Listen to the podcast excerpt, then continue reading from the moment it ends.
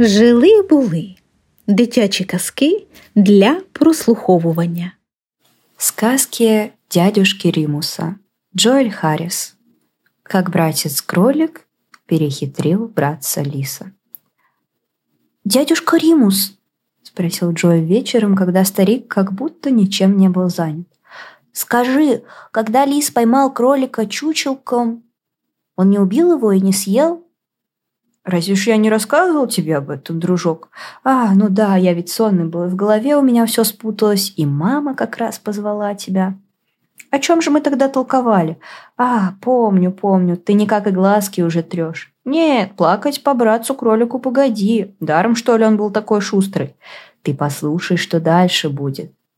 Приклеился, значит, братец-кролик к чучелку, а старый лис ну кататься по земле, ну хохотать, а потом говорит – Сдается мне, братец-кролик, на этот раз я тебя поймал.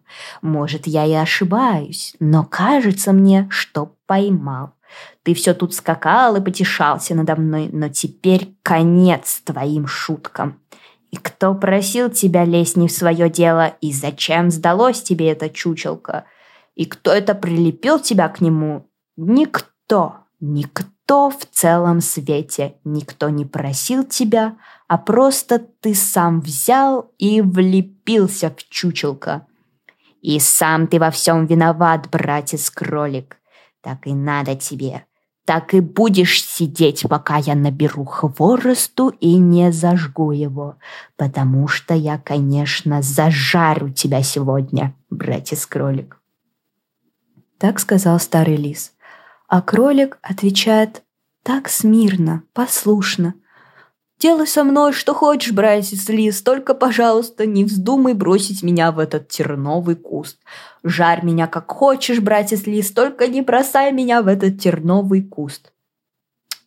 «Пожалуй, слишком много возни с костром», — говорит лис. «Пожалуй, я лучше повешу тебя, братец-кролик».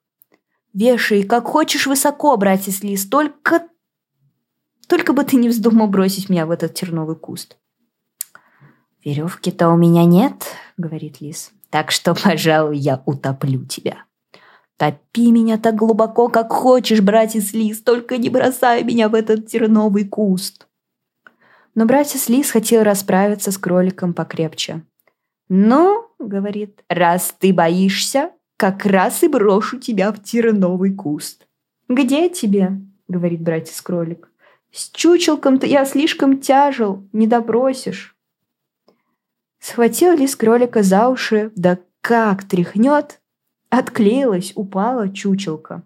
«А вот и доброшу», — говорит лис. Как размахнется, как бросит кролика в середку тернового куста, даже треск пошел. Стал лис на задние лапы, смотрит, что будет с кроликом. Вдруг слышит, кличет его кто-то. Глядь, там на пригорке братец-кролик на бревнышке, нога на ногу, сидит, поживает — смолу из шерсти вычесывая щепкой. Понял тут лис, что опять остался в дураках. А братцу-кролику позлить его охота. Он и кричит. «Терновый куст, мой дом родной, братец лис! Терновый куст, мой дом родной!» Скочил и пропал, как сверчок в зале.